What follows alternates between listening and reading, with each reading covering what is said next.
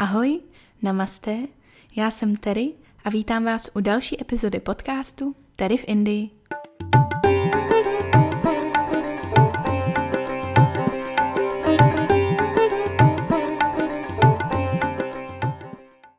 Ahoj všichni, vítám vás u nové epizody podcastu Terry v Indii. Moc vás tady vítám. No a dneska, dneska jsem se rozhodla, že vám řeknu příběh o tom, jak jsme našli náš byt, protože ať je to jak chce, je to náš vysněný první byt a váže se k němu historka, kterou vám dneska povím. Bylo to pár měsíců předtím, než jsem eh, měla promovat na univerzitě v Anglii, kdy jsem už věděla, že hned po promoci poletím s Rinkem do Indie – ale ještě jsme vlastně pořádně nevěděli, v jakém městě budeme bydlet, eh, protože on je pilot, tak ta jeho základna se často mění. No a právě ten rok se mu měnila úplně poprvé.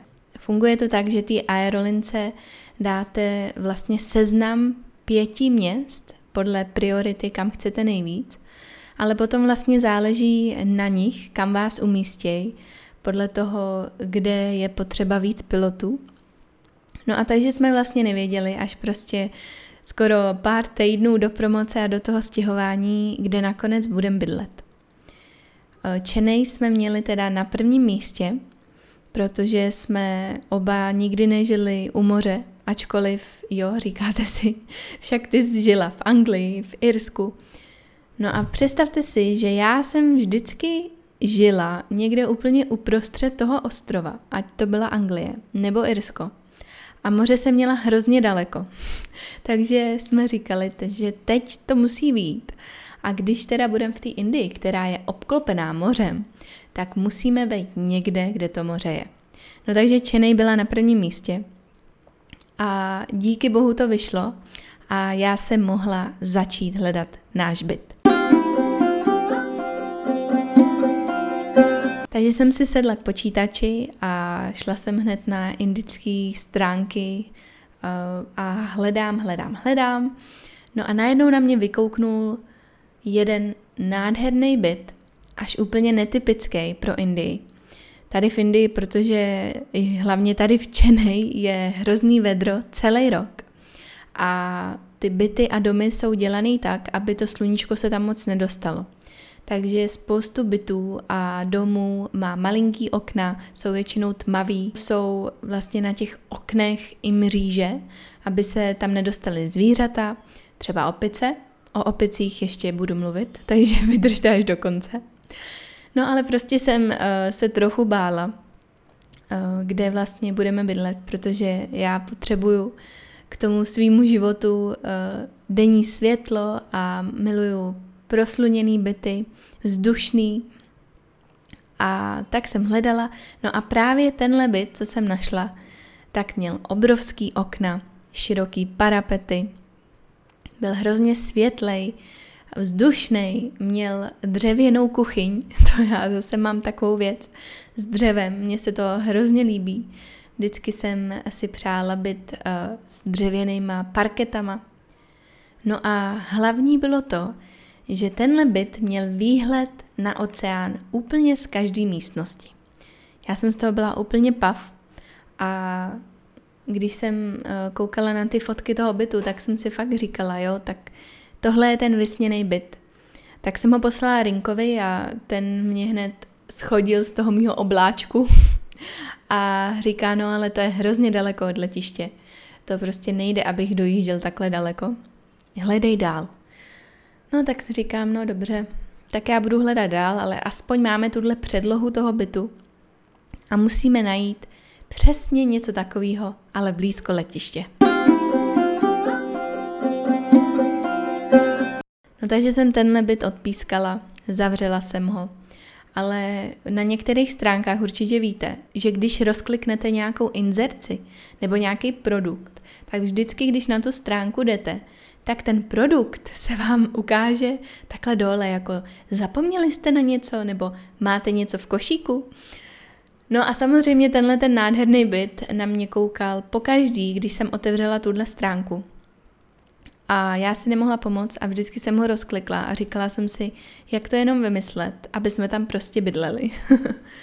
no a e, na té inzerci toho bytu byla taková kolonka zjistěte víc a chtěli po mně číslo. No a já jsem si říkala, no dobrý, tak já tam dám rinkovo číslo a otevře se mi nějaký další informace nebo nějaký další fotky. Tak jsem to tam veselé vyplnila, protože já jsem ještě všechno tohle jsem dělala vlastně z Česka a neměla jsem svoje uh, indické číslo. No tak jsem tam dala rinkovo číslo, odklikla jsem to a nic. Prostě ta stránka teď sežrala jeho číslo. Já jsem neměla žádný další informace.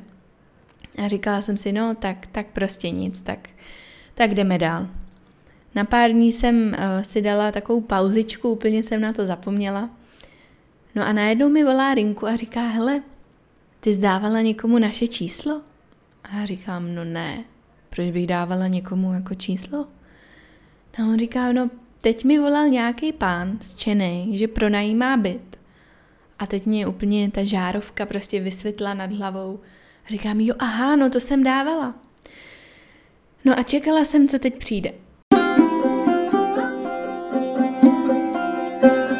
No představte si, Rinku a ten pán, ten pronajímatel, se dali do řeči a povídali si o tom bytu, o, tý, o, o tom okolí, o, o nás, o Rinkovi, o práci, i o mně, že jsem jako z Česka. Ten pán jmenuje se Rám, aby jsme mu dali jméno, tak Rám říká, že jeho tatínek žil v Brně ještě za Československa, kde pracoval a žil pár let. No a to já, když jsem slyšela, tak jsem si říkala, no to snad není možný. To je prostě znamení, že tam máme bejt, no protože si vezměte, kolik indických tatínků žilo v Československu. No to prostě, to není náhoda, že jo? No ale k mýmu překvapení se uh, si nějak spolu kluci sedli a Rinku další týden letěl do Čenaj podívat se na tenhle můj vysněný byt. Já jsem tomu vůbec nevěřila, ale Rinku ten den, co letěl se podívat na byt, naplánoval i další schůzku, kde budeme podepisovat nájemní smlouvu. Jubi! Tu chvíli si umíte představit, že moje nadšení se přestěhovat teď ještě vystouplo o dalších tisíc procent. A Musím ale říct, že i Rinku se do toho bytu zamiloval hned, jak vstoupil eh, dovnitř a viděl ten nádherný výhled. No a pokud si říkáte, co se teda stalo s tím jeho dojížděním do práce, tak eh, to není tak hrozný. On, když žil v Dili, tak eh, taky bydlel daleko od letiště, takže se pro něj nic moc nezměnilo. A vůbec toho nelitujeme. No a z tohohle vlastně našeho vysněného, milovaného bytu tak eh, z něj vám nahrávám eh, epizody podcastu a už to bude vlastně roka půl, co tady žijeme. Co se týče bydlení v Indii jako celkově, tak eh, jak už víte, tak Indie je hrozně různorodá a to platí i co se bydlení týče. Stát od státu najdete různý typy bydlení, různé velikosti, různé tvary – a najdete tady zase úplně všechno. V těch metropolitních městech najdete nádherný, moderní, eh, drahý byty, kde bydlejí bohatý rodiny, ale taky tam najdete chatrče a domy s plechovými střechama, který teda hlavně najdete ve slamech, eh, kde bydlejí zase ty nejchudší. Spoustu lidí si ani nemůže dovolit bydlet eh, v nějakým zástřeší a spoustu lidí žije na ulici. Pro mě to bylo hlavně Dili a Mumbai, kde jsem viděla ty asi nejhorší podmínky, jak lidi bydlej vlastně na chodníku, kde lidi bydlej se svými dětmi, kde je koupou, čistí jim zuby, učí je číst, vaří. Všechno se děje vlastně na uh, malé části chodníku. Mumbai, kterou určitě znáte, je jedno z největších metropolitních měst tady v Indii asi i z nejznámějších, no tak právě i Mumbai, kde najdete ten úplně největší luxus, tak najdete i slam Dharavi, který je jeden z největších slamů v Mumbai. A ta populace těch lidí v tomhle slamu je už přes milion. To si představte. V Indii, hlavně na venkově, můžete najít eh, bydlení postavený z bláta a má bambusové střechy, ale spousta, spousta, spousta lidí nemá vodu, nemá toalety. Pořád vaří venku na otevřeném ohni. Jejich zdroj vody je jenom z vesnický studny, kam každý den docházejí eh, s kbelíkem a ten pak přivedou domů.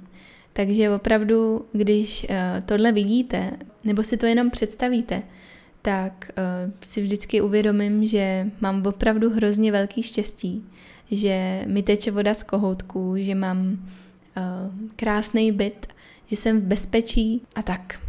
Je to těžký, buďte rádi za to, co máte.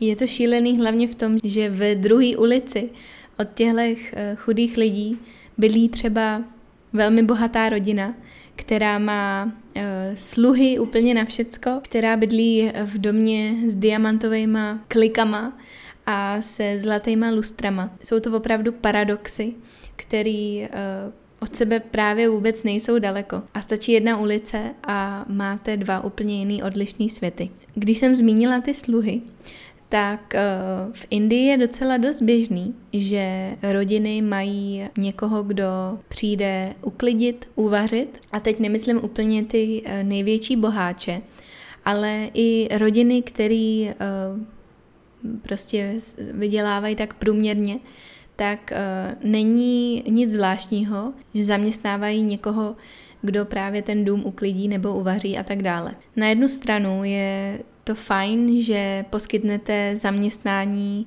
ženám, eh, který každou korunu potřebují. Eh, co se týče našeho bydlení, tak my nikoho na takovou výpomoc nemáme. Ne, že bych nechtěla někomu pomoct si vydělat peníze pro rodinu, to ne, to spíš naopak. Ale pro mě osobně to není úplně Eh, komfortní, aby mi někdo docházel uklízet. Ale jsem prostě zvyklá si uklízet sama. Eh, dělali to naše maminky, naše babičky. A eh, je to zajímavý zase vidět střed těch kultur. Ale je pravda, že když furt zametám ty psí chlupy, tak si někdy říkám, že si přeju, aby to někdo udělal za mě. Každopádně, to jsem chtěla říct takhle jenom pro zajímavost, protože mi to teď napadlo, když jsem mluvila o těch boháčích.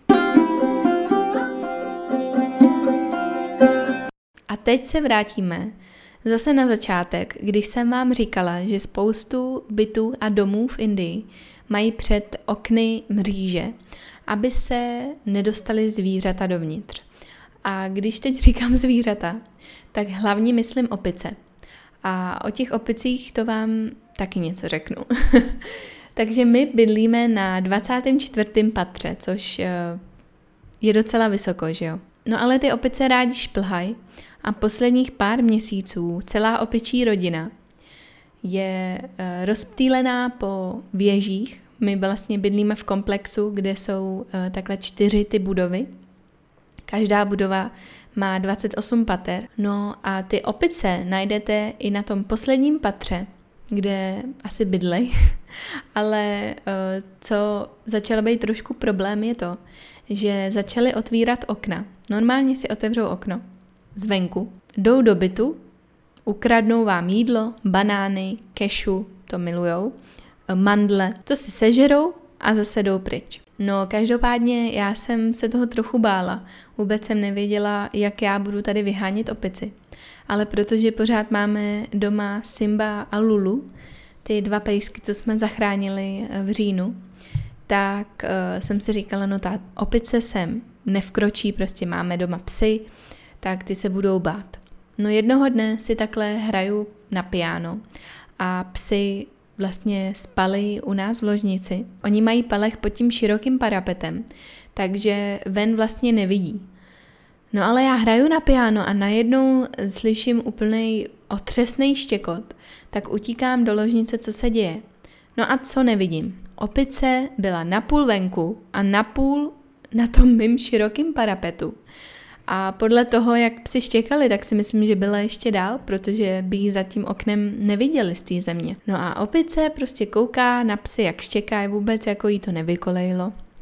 Až když jsem tam utíkala já, tak uh, odskočila z našeho okna na náš balkon, který teda taky byl mimochodem otevřený do kořán. A tak jsem zase utíkala a psy za mnou do toho obýváku. Naštěstí teda nebyla žádná opičí rvačka a opice docela rychle odskočila zase jinam. No ale musím říct, že to byla teda něco.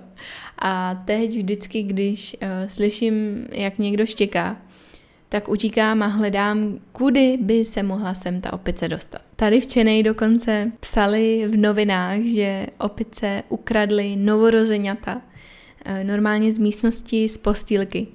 Takže jako nejsou to hodný opičky, i když tak vypadají. A jsem ještě zvědavá, jestli přibydou nějaký opičí historky. Ale doufám teda, že ne. Já doufám, že se vám dnešní epizoda líbila, že jste se dozvěděli aspoň něco trošku eh, nového o tom, jak Indové žijou. Kdybyste měli jakýkoliv otázky, tak mi vždycky můžete napsat na Facebook nebo na Instagram, tedy v Indii. Kdybyste měli nápady na další epizody nebo vás opravdu zajímalo nějaký téma, tak eh, víte, že já vždycky uvítám nový nápady a novou inspiraci. Ono, když tady totiž delší dobu žijete, tak i ty bizarní, zajímavé věci se začnou stávat takovou, takovým novým normálem. Takže uh, já mám pocit, že někdy to, co pro mě už je vlastně uh, zašlý a normální, tak by vás třeba zajímalo. Takže jestli opravdu je něco z toho indického života nebo z Indie nebo z toho, jak se tady žije, zajímalo něco konkrétního, tak mi to určitě napište a já se budu zase snažit si sednout a nahrát vám něco nového. Tak jo, mějte se krásně, dávejte na sebe pozor, uh, vzpomeňte si na tuhle epizodu, až si budete čistit zuby a ta voda vám z kohoutků bude krásně týct. Pro nás úplná samozřejmost, pro spoustu lidí je to luxus. Mějte se hezky. Ahoj.